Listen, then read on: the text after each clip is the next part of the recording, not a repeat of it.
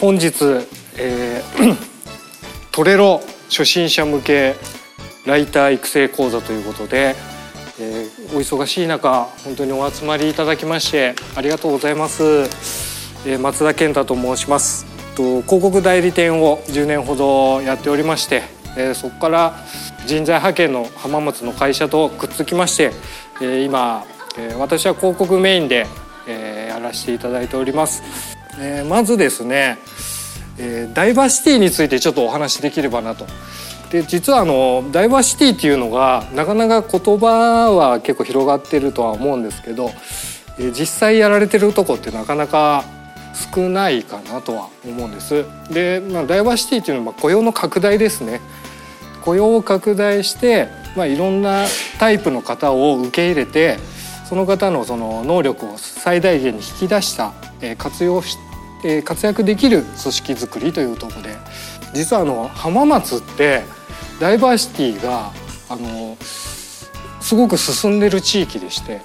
あの僕もあの人材派遣するまで知らなかったんですけどなんかバブル期に人が足りない時に海外の方の力を借りるってことをわーっと入れたらしいんです浜松市が。でそれの流れで今も結構日本で有数の土地らしくて。であの例えば豊橋だとブラジルのお店とかスーパーとかありますよね。浜松っていろんな国の食材が集まったスーパーがあるんです、えー、特に女性雇用に力を入れてるんですけどどんなことされてますかっていうとあんまりこう具体的な内容が出てこないっていうのとこう選ばれた企業でもですね。であのー、なかなかこう具体的な案がないんだよねみたいな。例えばあの女女性専用の企業通貨みたいのを作ってそれを発行したりでそのライティングって何がいいかっていうとまず企業にとってアウトプットだっていうとこですよね。あのインプットの情報をまとめてるっていうことじゃなくてその外に出す情報なので、えー、こう情報漏洩とかいう問題じゃなくて情報を漏洩するのが仕事になるっていう。なので広告とかライティングの部分を女性の方にアウトプットとして投げて広告をやってもらう企業の広告をやってもらうっていうのはどうかなということで僕はその100選の企業の方たちに今社労士さんとくっついてあの提案をさせてもらってて。商品名とか氏名とかの固有名詞一言一句間違えないで書いてください、まあ、名前間違えるのってあの皆さん嫌ですよね。だからまあ、そこは間違えないようにしてください。まあ、ちょっとライティングとは関係ないんですけど名前の相手の名前の間違いとか指摘されて「えへ」みたいな感じで「ちょっとごめん」とかって笑いながら言っちゃう人がいますけど、まあ、そういう考えだと、まあ、嫌がられるという、まあ、本当こう「ごめんなさい」というそのぐらいの意識でこの名前固有名詞は取り扱ってください。文章を書くときに全ての人に分かる文章を書くってそういう意識をそういう意識って重要だと思いますか？これ実はいらないんですよね。あの全ての人に分かる文章って全ての人に分からない文章になってしまうんですよ。そのであの自分のこの読者想定する読者対象っていうのを決めてその人に分かるあの一人モデル決めてその人に分かる言葉で言えばちょっと分からない人は辞書引いたりとか周りに聞いたりとかあと文章を最後まで読んでってそれであの意味をあの調べますので全ての人に分かるような文章はかなりがいですね。極端な例ですと車についてるエンジンなんてみんな分かるじゃないですか。ただ分からない人がいると思ってエンジン括弧書き燃料を燃やしてそれを物理的エネルギーに変換する部品とかって、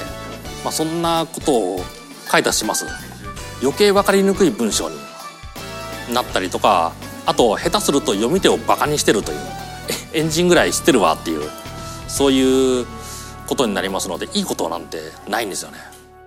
これに関してあの今回この3冊の雑誌を参考資料として持ってきました。これあのまず小学1年生読んでいただくと分かるんですけどでもそんなにあの優しくないです。あの難しい漢字とかがひらがなになってるだけで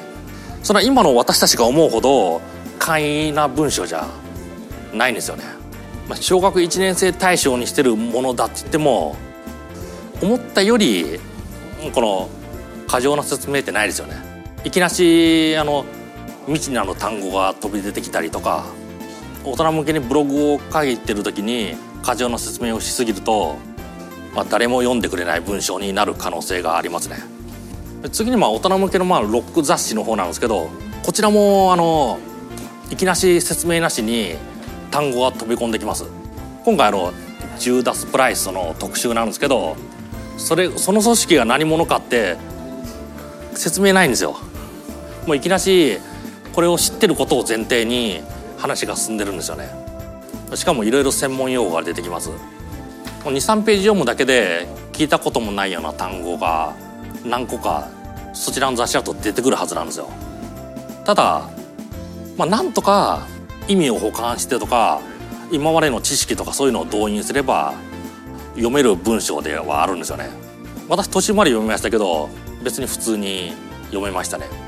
あの頭が痛くなるとか意味が破綻するとかそういうことはなかったですねですのであのなんか簡単な文章を書かないといけないっていうそういうあのことにとらわれて簡単にしすぎるともう誰も読んでくれない文章をバカにしてしまう文章になってしまいますね。ちょっと先ほども出てきたんですけどあのライティングの前にあの理想の読者モデルというものを一人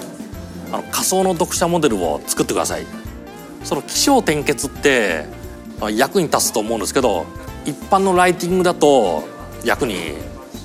役に立たないです。あのこの書き方をするとみんな読んでくれないんですよね。理由として起承転結ですと結論が最後にあるじゃないですか。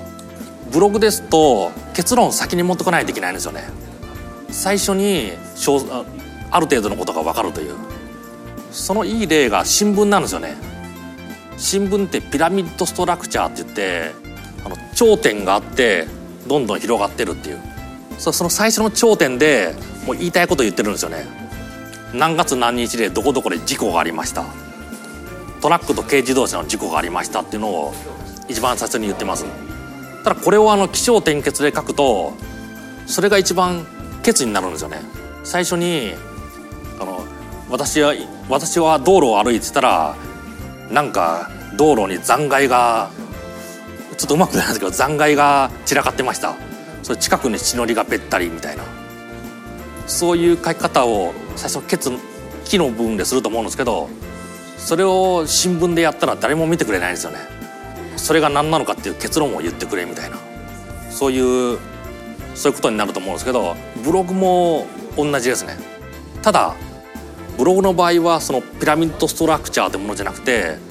SDS というその組み方で S がサマリーです。いわゆるこのモヤモヤとした結論みたいな概要っていうかそれ D がディテールで細かい部分の詳細ですね。それ最後にまた S を持ってくるんですよ。あのサマリーですね。最初に結論書いてその説明をした上で最後またこの結論あの結論で締めるみたいな。これなぜやるかと言いますと、まあ、新聞的な書き方ですと読んでるうちに最初の結論が結論を忘れてしまう読者が忘れてしまうんですよ。何やってたっけみたいな。最後でもう一回結論を言うことによってその文章の内容が頭の中に残るという。そういうそういう構成にするとブログは読んでもら読んでももらえますし読んだ人の頭の中に残りますね、まあ、だったらこの S だけでいいだろうっていうことになりますけどそうすると今度短すぎてその記事を読んだというそういうことすら忘れてしまいますので S 書いて新聞より少ないぐらいのディテール書いて詳細書いて最後に結論持ってくるというそういう形がいいですね。